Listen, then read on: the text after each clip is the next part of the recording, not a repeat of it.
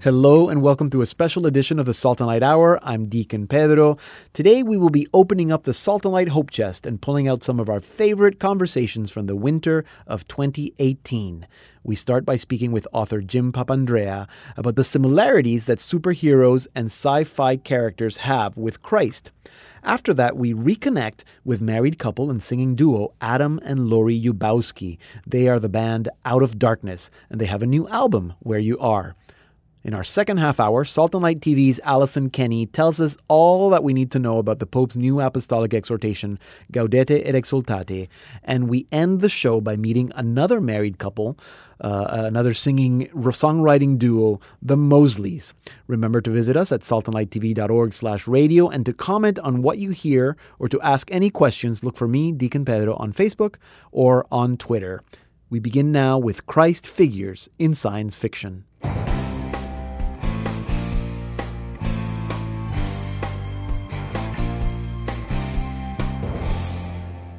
I love the fact that so many people claim to be atheists and that our world is a secular world, and e- that even some people say that there's no place for Christianity in our modern world. But at the same time, Christianity is so predominant in culture.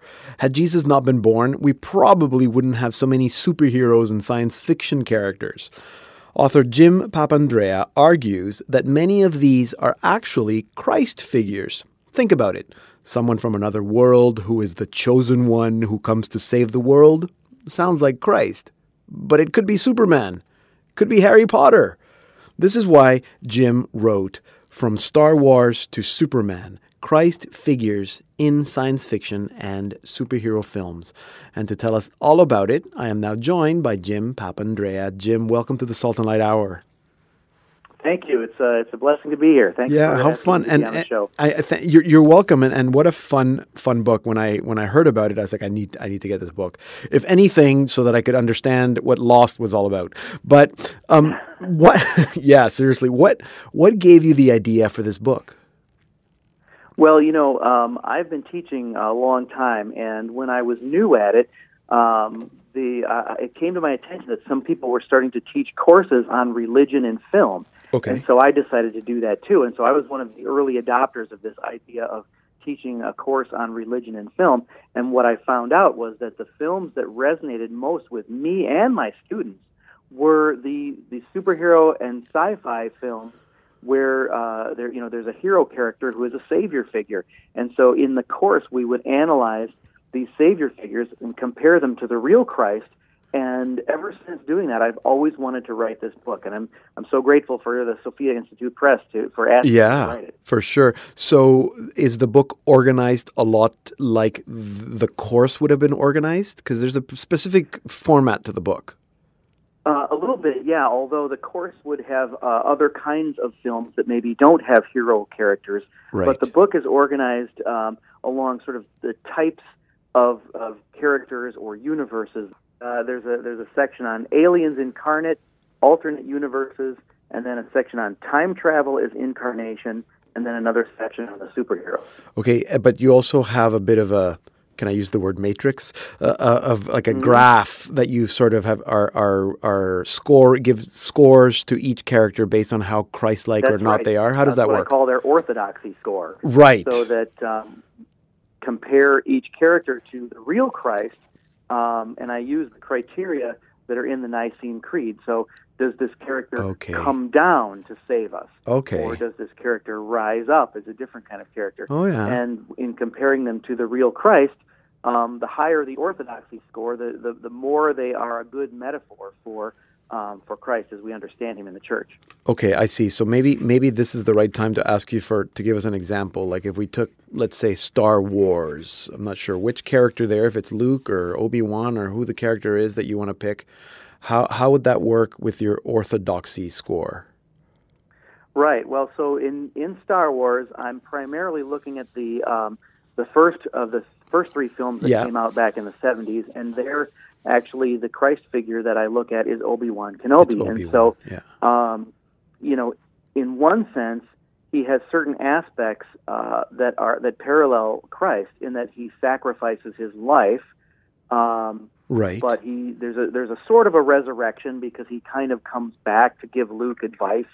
Um, But on the other hand, there are other elements that he that he doesn't have, because he doesn't he doesn't come from a different world than the people he uh, right. is trying to save. He's he's he's not uh, the the embodiment of divine intervention, but he's more like, you know, anyone through the right training could become a Jedi. Right. So in, in that case, he doesn't fit the, the the parallel to the real Christ. And so actually, as it turns out, Um, Obi-Wan Kenobi gets one of the lowest orthodoxy scores of all the characters that I uh, that I analyzed. I'm curious, actually, as to why you picked Obi-Wan and not Luke, because Luke is also, you got to kind of question who his father is, or, you know, um, uh, sorry, not Luke, Anakin, um, mm, that right, who doesn't right. have a father, or maybe a divine father, and he could be the chosen one, even though he chose the dark side, but then he gets redeemed at the end. Right. Well, I mean, I, for those exact reasons, because He's he's more of an antichrist than a Christ figure right. for most of the story, uh-huh, and okay. um, and in and in order to be redeemed, he needs to be saved. He's not the one doing the uh, saving. Right. Um, now there is a moment in um, uh, in one of the original films where uh, the sort of climactic moment where uh, Luke almost sacrifices his life to try and save Darth Vader. Yes. Darth Vader, uh, you know, turns against the evil emperor. And uh, and saves Luke, but gives his own life. Uh, but even there, um, it's more about Darth Vader affecting his own salvation through his sacrifice and atoning for his own sins. So he's not really the savior of others in that sense. Uh, of course, you could do another whole chapter on you know th- these kinds of things that we're talking about. Uh, and maybe if I write another uh, volume uh, in the, in a series uh, like this, I would do that. But in this case, I chose Obi-Wan Kenobi as the most right. um, obvious Christ. Yeah, of course, of course. Now, the book, you, I mean, we're not going to go through all of it, but I mean, there's so many films here and so many characters. You've got Doctor Who, you've got Superman, you've got Terminator, you've got, uh, uh, I mentioned Lost earlier, we've, the, that whole series that maybe we don't have time to explain the whole series, but get the book if you want to understand Lost. Um, Spider-Man, right. You got Lilu from uh, The Fifth Element and other characters. It, it, which would be the character that cl- got the highest score, that would be the most Christ-like in all these uh, the films that right, we well, use? I mean, the highest science fiction character scores would be uh, Doctor Who and, and Lilu from The Fifth Element. Really? Um, and then the highest scores among the superheroes would be Superman and Wonder Woman. Right. Um, and for various reasons that I discuss in the book, right. um, you know, they come closest to being metaphors for the actual Christ. And uh, but, I, of course, I invite readers to interact with me um on social media and tell me if they disagree with my scores and if they would uh, give a different character a higher score or whatever, because, uh, you know, that's what this book is really all about, is is generating discussion. Absolutely. That helps us understand the real Christ better. Absolutely. How can people reach you on social media then? Uh, well, I'm on uh, Twitter primarily at Jim Papandrea, and so uh, yeah, okay. if they... If they If they need to spell my name, uh, my Amazon author page is d r jims books dot com. Okay. So they can just go there and That's find great. Me that way. That's great. Okay, so I'm going to encourage people to, to go and, and, and tweet you. Um, wh- why do you think that, or rather, what does it, what's the question? What does it tell us that Christ is present, if I can say in disguise, all over popular culture? Like, why is this even important? Well, I believe, uh, of course, in the truth of the incarnation, and I think that because we are made in the image of God, I think we're hardwired to be ready for the story of the incarnation. And um, this is why it keeps popping up in popular culture. I think there are elements of it that pop up in, in culture even before Christ came, and uh, you can see the, the elements of the hero's journey in even ancient mythology, and I yeah. think that... Uh, As humans created in the image of the Trinity, I think we are just hardwired for this, to be ready to receive uh, the Word made flesh. And, mm. um, and of course, most of the time when people write fictional stories um, and this kind of thing bubbles up, they don't necessarily get it right, but that's what that's why it's good for uh, for discussion. Absolutely. So we're it's almost like we are hardwired for a good reason yeah. to, towards the divine and towards that and, and that that this. These stories reflect something that is intrinsic to all humanity, whether it, Absolutely. you know, um, the, the, the, that we need salvation, that that that that someone is chosen to save us, Um, I don't know if, if you can even stretch it to the whole virgin birth, because that's also present in some of these stories. Right. Uh, that's right. Yeah, we all need salvation, and that, I think, is also something that we inherently know, even though we may not want to admit it sometimes. And then, so these stories present us with savior figures, and the question becomes, you know, what kind of savior are they? Yes. And are they the kind that's really going to do us any good? Absolutely. Absolutely. Anyway, lots of... Uh, food for thought here. Thank you, Jim. Thank you for writing the book, and thank you for all that you do. And uh, it's been great having you on the program. Yeah, thank you so much. Jim, or James Papandrea, is a teacher, author, speaker, and a musician. He's the associate professor of church history at Garrett Evangelical Seminary, which is on the campus of Northwestern University in Evanston, Illinois. He is the author of From Star Wars to Superman, Christ Figures in Science Fiction and Superhero Films, which is published by Sophia Institute Press. Here now is our featured band of the week, Out of Darkness, with Living Bread from their new album, Where You Are.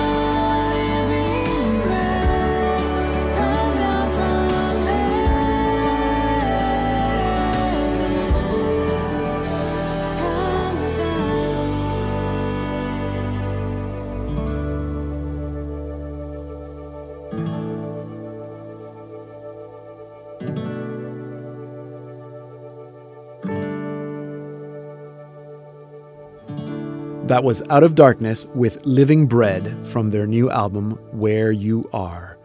Out of Darkness is comprised of husband and wife, Adam and Lori Jubowski. They were first on this program in May twenty fourteen. Doesn't seem like it was that long ago. But at the time, they were both directors of music ministry at two parishes in the Diocese of Pensacola, Tallahassee in Florida.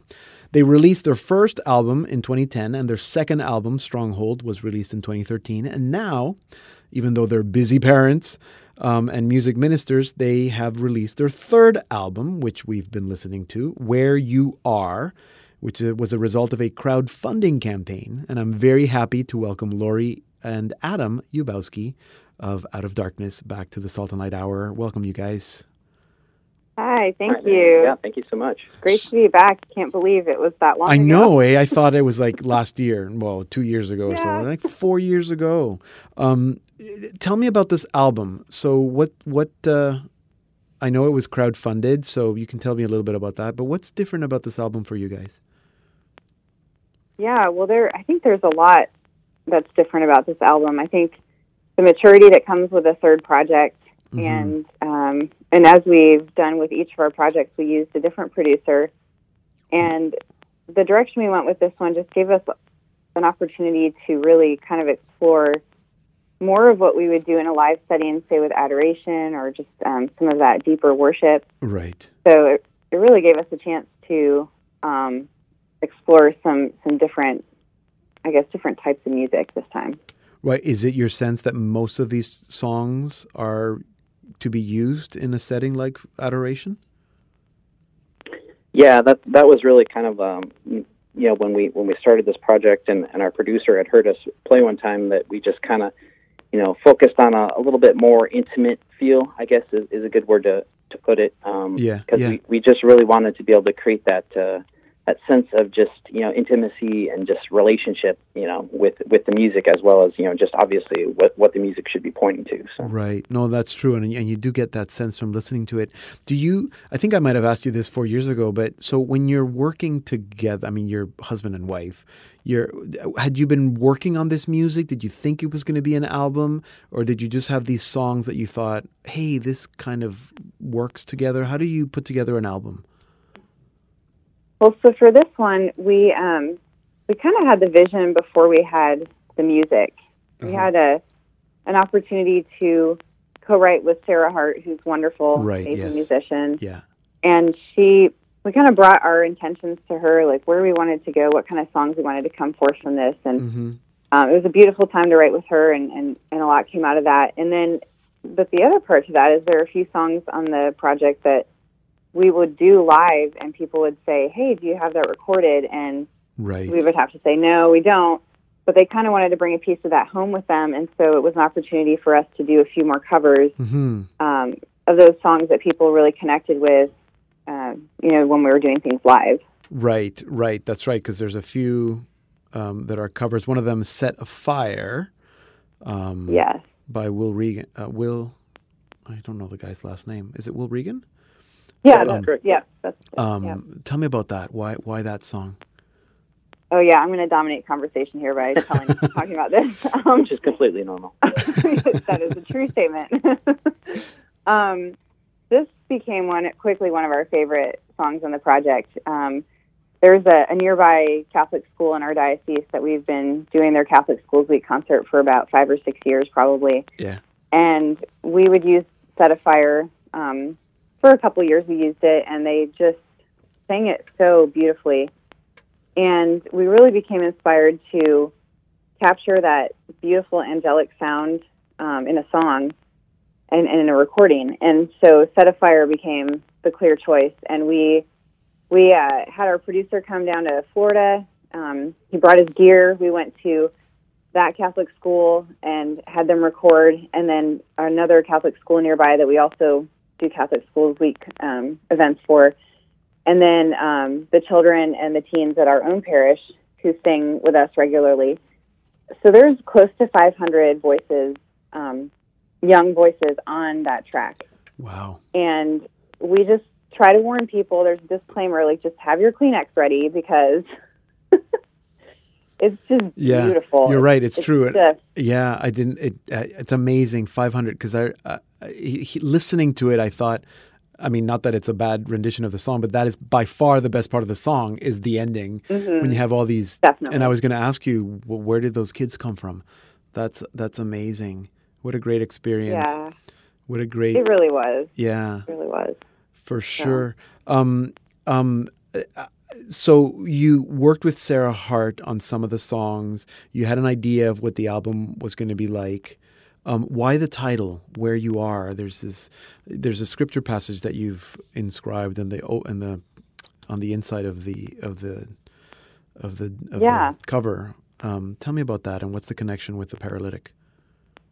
Um, well, just just briefly, um, I'll, I'll I'll put my two cents, and then Lori will embellish, I'm sure. Yeah. um, but you know, kind of with, with that intimacy feel we were going for, and um, you know, it's kind of a stealth adoration album. We just really wanted to um, people to just be able to meet Jesus where we are, where He is, where you are, uh-huh. um, and just you know, just you know, just take the time, find the time, wherever you are, just let that be your moment with God, just wherever you are. Uh-huh. And the uh, the gospel passage was just such a, um, you know, a tie-in for that for us.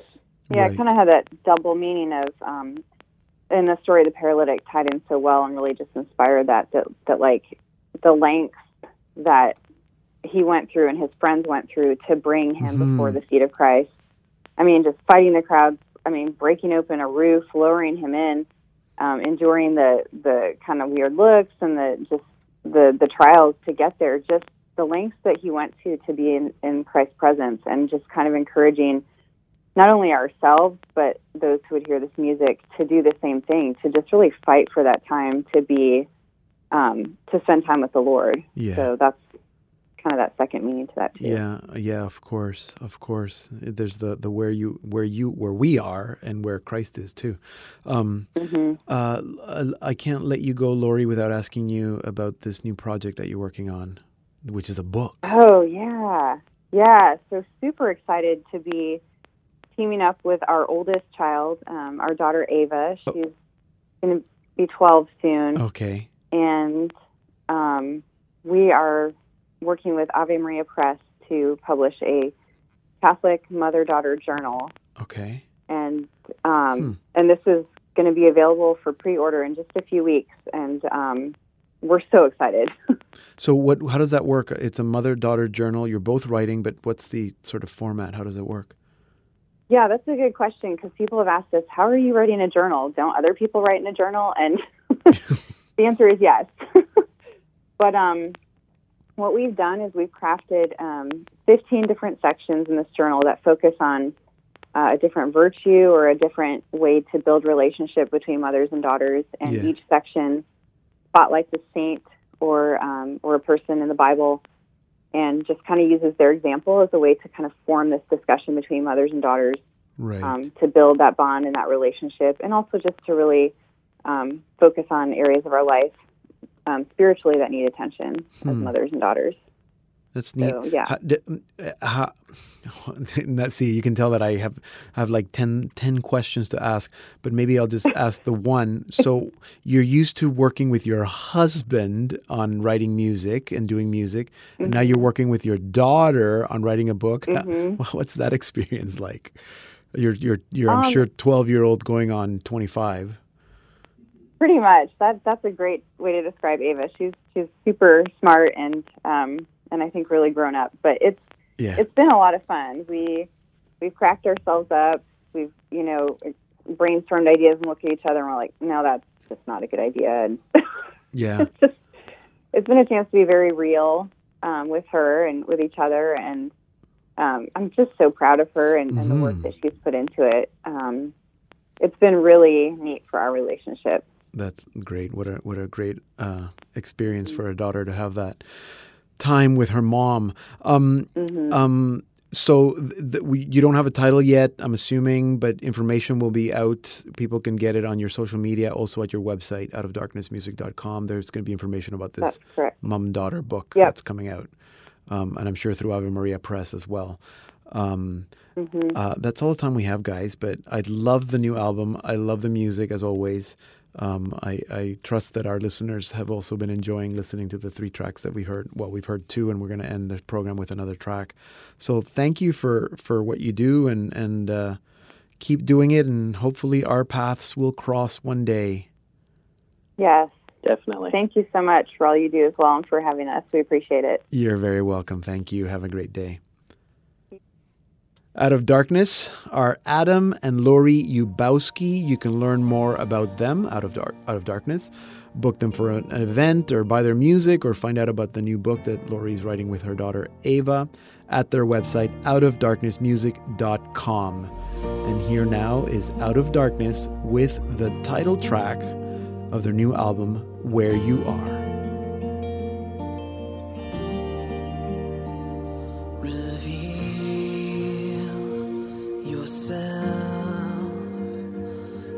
Down these walls that keep my eyes from seeing you. Erase this fear, release my heart to follow you, Jesus.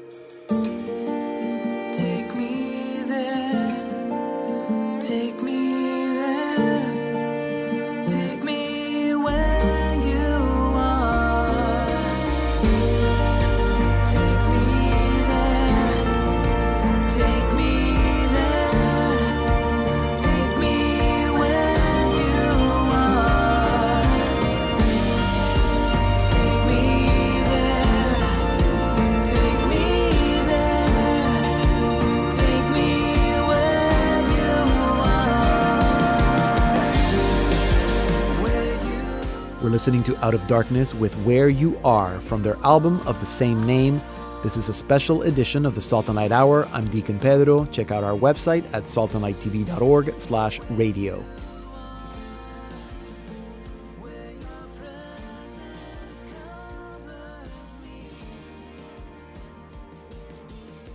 Hello and welcome to the Salt and Light Hour Part two. I'm Deacon Pedro. Now, last Monday, Pope Francis released a new papal document, Gaudete et Exsultate, on the call to holiness in today's world. Of the documents that hold most weight, This is Francis's fifth. He's written two encyclicals, Lumen Fidei and Laudato Si, and three apostolic exhortations, Evangelii Gaudium, Amoris Laetitia, and now this new one, Gaudete et Exsultate. And to give us a few points to keep in mind as you read through Gaudete et Exsultate, here is Salt and Light's Allison Kenny. Hi, Allison. Pedro. Hello. Good. Good. So this is this is it's great to have an excuse to have you on the program. Um, yeah. Well, thank you for having me. Um, so you've read the encyclical. You've read it's not an encyclical. Sorry, yep, it's an, it's an, an apostolic exhortation. exhortation. You've read it like ten times already. Uh, maybe um, one and in, a half. In I would several say. different languages. So for, let's start basic. Um, in case people missed the beginning of the program when Emily mentioned it, mm-hmm. What does the title mean? Gaudete et Exsultate. So the title comes from Matthew five. It's rejoice and be glad. Matthew five, okay. As some people may or may not know, is the Sermon on the Mount. Yes. So Jesus is actually telling those who are persecuted or humiliated for his sake to rejoice and be glad, which okay. is kind of interesting because the Pope doesn't mention persecution and humiliation too, too much in the document. I think what he's trying to say here is that holiness will lead to happiness. Okay, that's interesting. Yeah, because you think it's about holiness, but rejoice and be glad. Mm-hmm. So that's a good. So that's the first thing that we need to know about this document. Good. So why why is Pope Francis writing about holiness? So he wanted to repropose the call to holiness for modern people and modern times. He mentions that at the start of the document. Uh-huh. Essentially, we're all called to be holy, but many people still really think of the call yeah. to holiness as just belonging to people like priests, nuns, even deacons like yourself, you know? Yeah, but, I'm pretty holy. But as we all know here yes, in the office, yes. yes. yes. But holiness isn't, as Francis says in the document, he literally says it's not about swooning in mystic rapture. Right. Instead, what holiness is really about is becoming who God has truly intended for you to be. He uses this great term. Huh. There's a lot A lot of really neat little nuggets yes, in this sure. document. It's yeah, really highly that's... readable. And he refers to the middle class of holiness. So mm-hmm. sometimes we think of, you know, saints like Teresa of Avila maybe levitating or right, people right. bilocating like Padre Pio. But he's trying to speak to people like you or me exactly. who have real lives, real responsibilities, and how in the day-to-day of our lives, we are like the middle class of holiness. Right. So, so which is why it's holiness in today's world, but it's holiness for everybody in daily life. Exactly. Right. And how we can then use our our daily life to become holier. Yeah, I know. I th- I love this because I talk to groups all the time, or I'm preaching and I'll say, who here is going to go to heaven, or who here is holy, and nobody feels like they can mm. say I'm holy. Um, but you don't have to, holiness doesn't mean perfect. Exactly. Holiness does not mean perfection. What it means is trying to do everything with love, yes. especially small things with yes. great love. Yeah. There's a lot of um, echoes of Saint Therese of Lisieux yes. throughout this document. Okay. I really felt a lot of her, I'm a big fan of hers, a yes. lot of her writings, okay, and it really comes through in that way. Interesting, because I was going to ask you, is Pope Francis saying anything new? So the the short answer is not really, but stay with me, okay? okay. So the, the longer answer is he's echoing a lot of trends that we've seen in the church throughout the twentieth, twenty-first century. Uh-huh. And a lot of bringing together a lot of streams of thought that exist, I think, in you know popular devotional culture that maybe the church hasn't really talked about in a really official way before. So there's a lot of Saint Therese of Lisieux's little way. There's a lot of the spiritual exercises of Saint Ignatius, right. even Saint Faustina. There's uh-huh. a lot, a big focus on mercy here.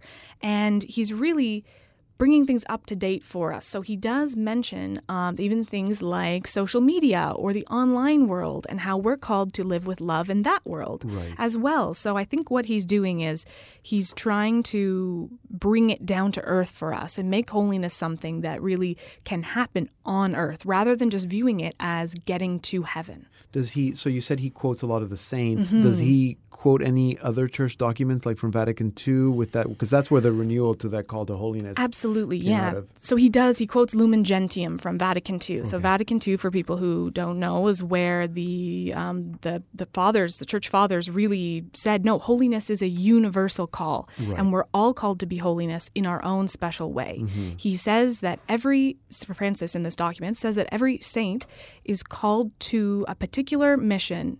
And there to be a particular face of God in their time. Mm-hmm. So it's really about being who you are.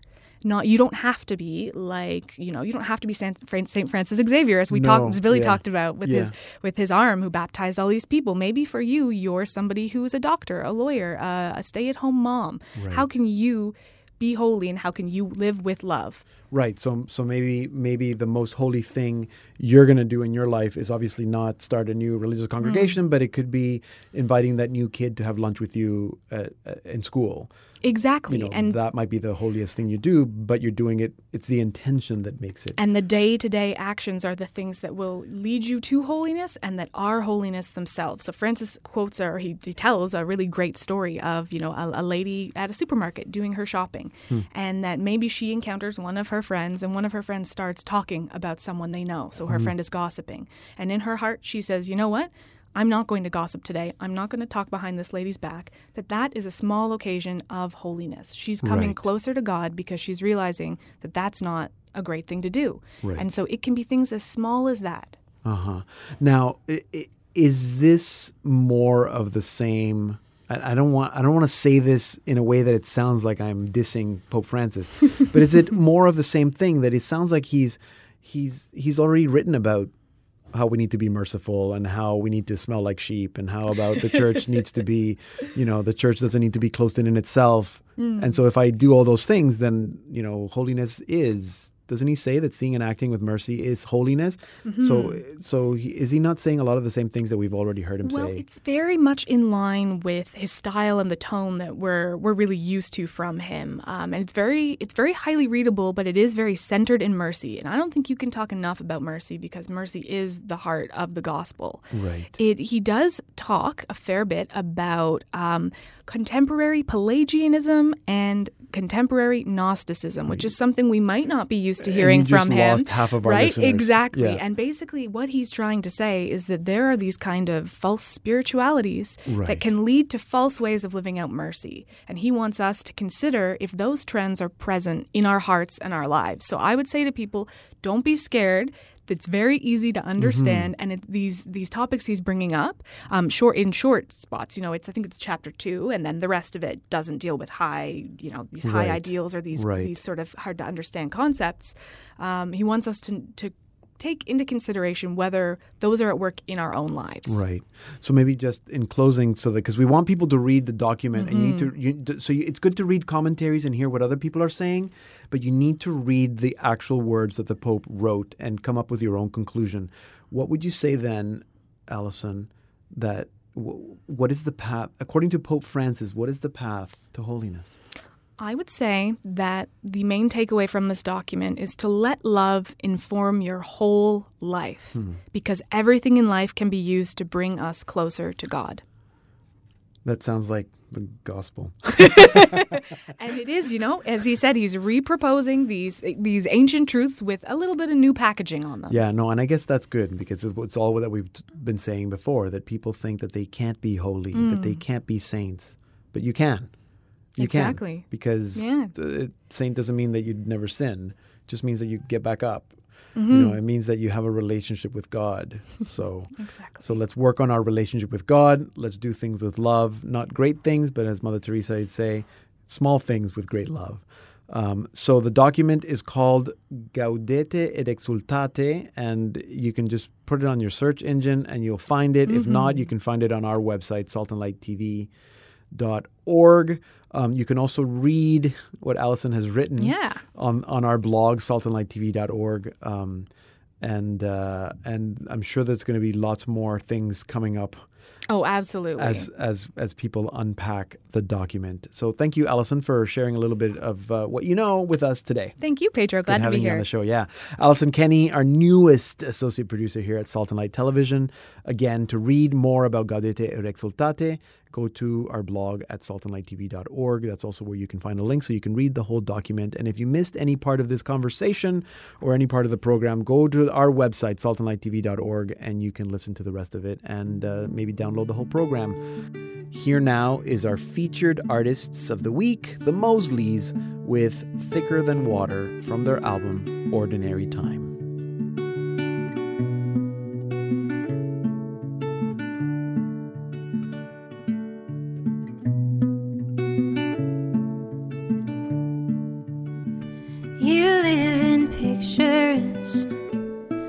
With a dog I cannot name, friends I do not know. We start in just the same weird different water, drawn from the same well.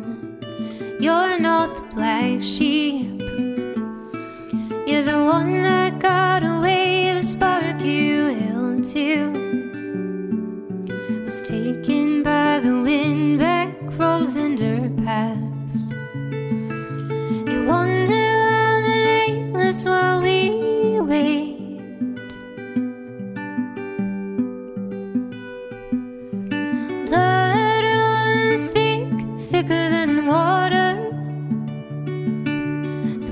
You left has changed, the bones remain. Love runs on farther than sorrow. Your chair waits empty, we wait for you.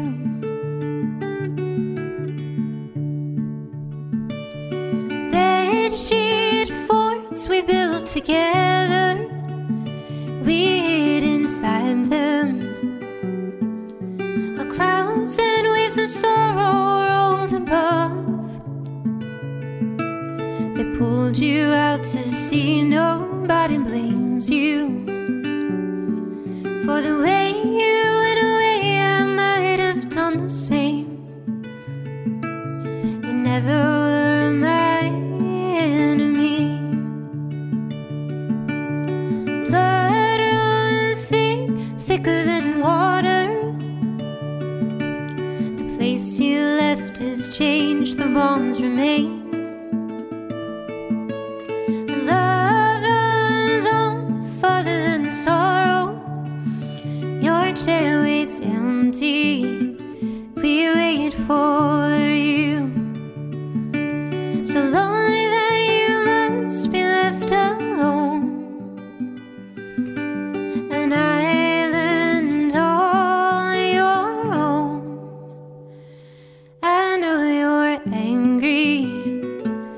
can take it. You are not all wrong, you are all right. And now we're staring, we're staring through the fog to see you coming from far off. Blood runs thick, thicker than water. The place you left has changed, the bones remain. Love runs on farther than sorrow. Your chair waits empty, we wait for you. Your chair waits empty, we wait for you. That was the Mosleys with Thicker Than Water from their album Ordinary Time. Rachel and Stephen Mosley are a married couple who stumbled onto the scene after winning an open mic competition. The prize was studio time, and so the Mosleys recorded their first album. And since then, they've been busy playing in festivals and stages everywhere. Rachel and Stephen have been married for sixteen years, and they have five young children. Their last album, which we've been listening to, is titled Ordinary Time. And to tell us more, I am now joined by Rachel and Stephen Mosley. Guys, welcome to the Sultan Light Hour. Thank you. Thank you for having us. Hi. Thanks. So, I, I mean, I love... I love speaking to married couples because, I, I mean, it's great to be married and it's great, but to, to be married and to actually work together when you're doing music, that sometimes can be tricky. So how does how does that work? How do you guys do you, I know that Rachel does most of the singing. Uh, who's writing the music? How does how does that uh, partnership work? Probably somewhat smartly, we we waited for about ten years before we started trying to songwrite together. Okay. Um, so we had a lot of a lot of uh, communication practice. Yeah, um, yeah. It's it's varied a lot as we've learned how to how to write together. It's right. uh, definitely a process of vulnerability, and um, I oftentimes bring a sketch of a song, mm-hmm. and then Rachel edits it um, severely. fixes it. she fixes yeah, it. Fixes it. Yeah, compassionately. Entirely. Right. Now, were you, were, Stephen? Since you're the one talking, uh, are, were you writing music on your own bef- even before you met Rachel? Um, kind of like it, I, I feel like it's always been something going on in the back of my head, like, and it was it took me a long time to learn how to not go at it too directly.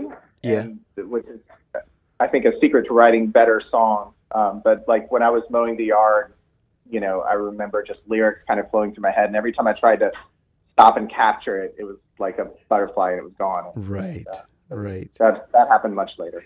Yeah. And how about you, Rachel? Were you writing music before you met Stephen?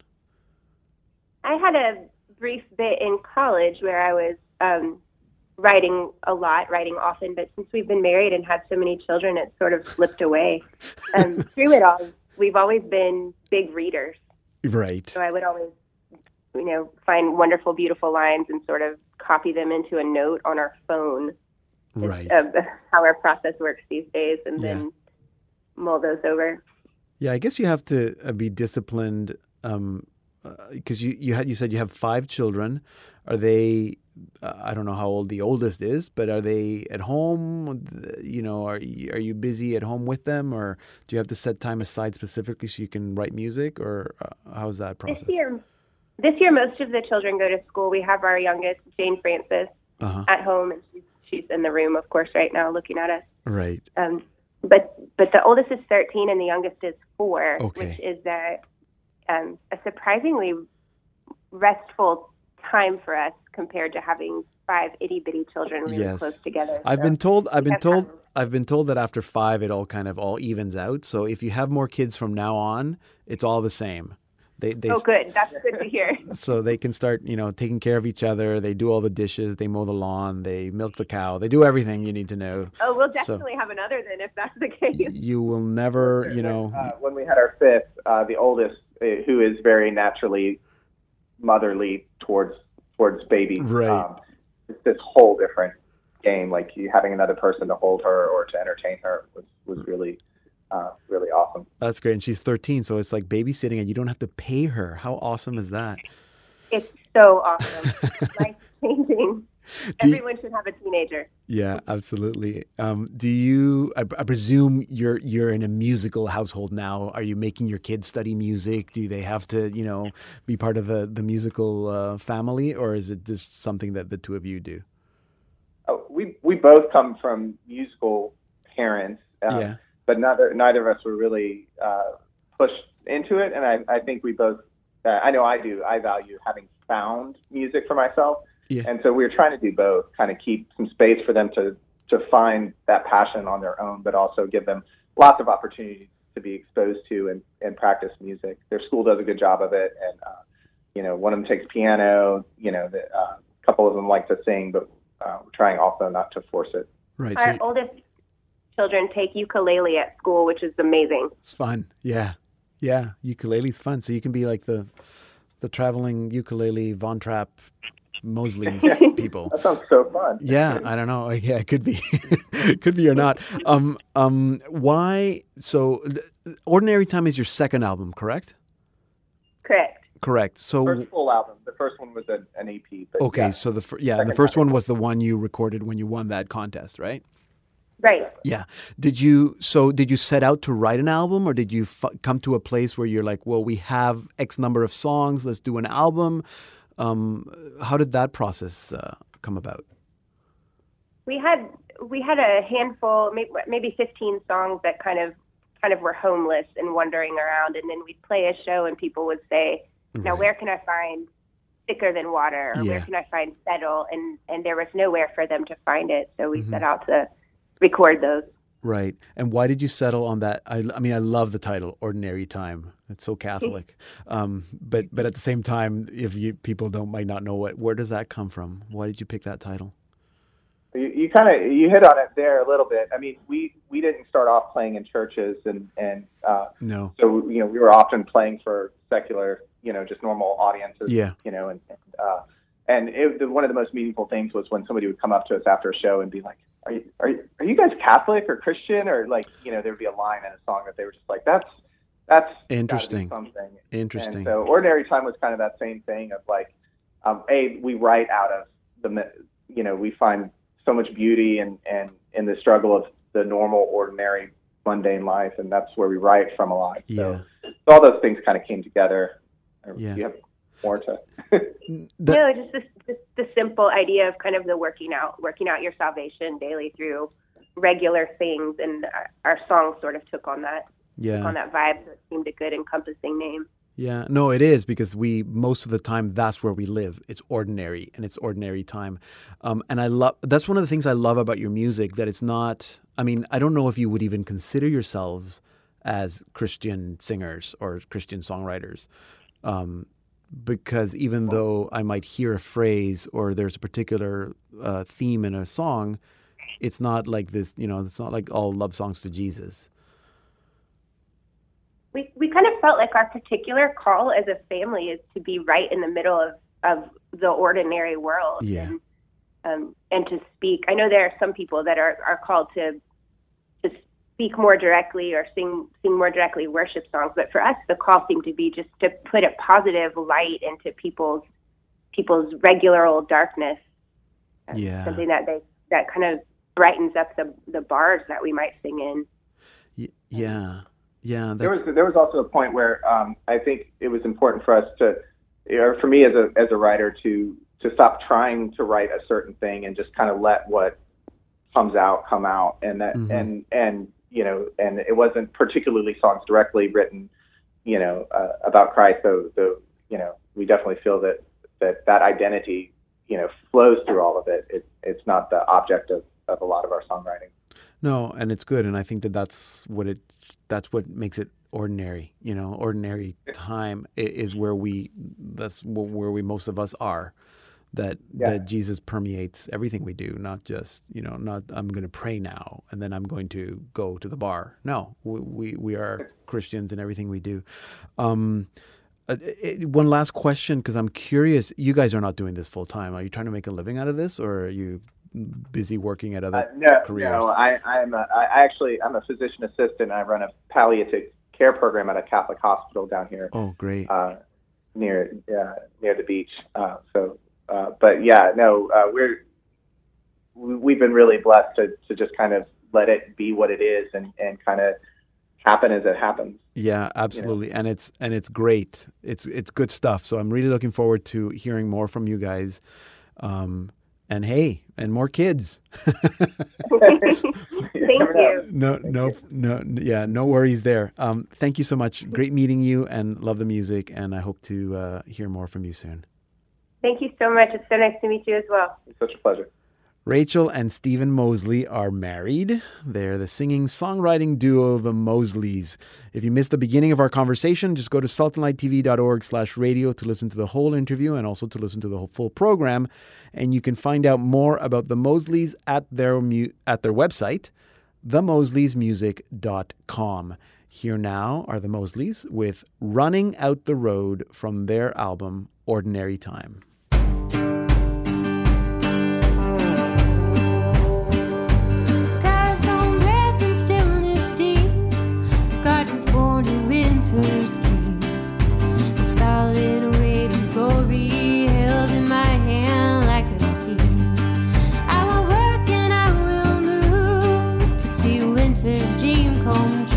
Desire is cruel and stirs up hope in every fool. And we are running, running out the road. Running, running out the road. What we think we own, we do not own. What we think we own, we do not.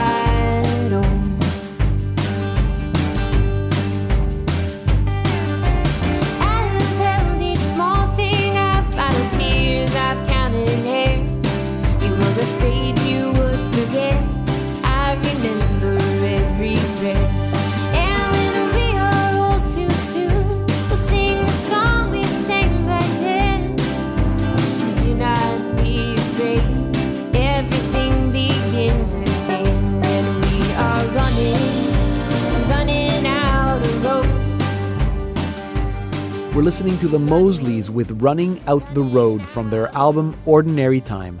And that concludes this special edition of the Salt and Light Hour. You can learn all about Salt and Light at our website, salt and light t v dot org. And when you're there, visit our show page, salt and light t v dot org slash radio. If you have any questions or comments or just to say hello, reach out to me through Facebook or Twitter.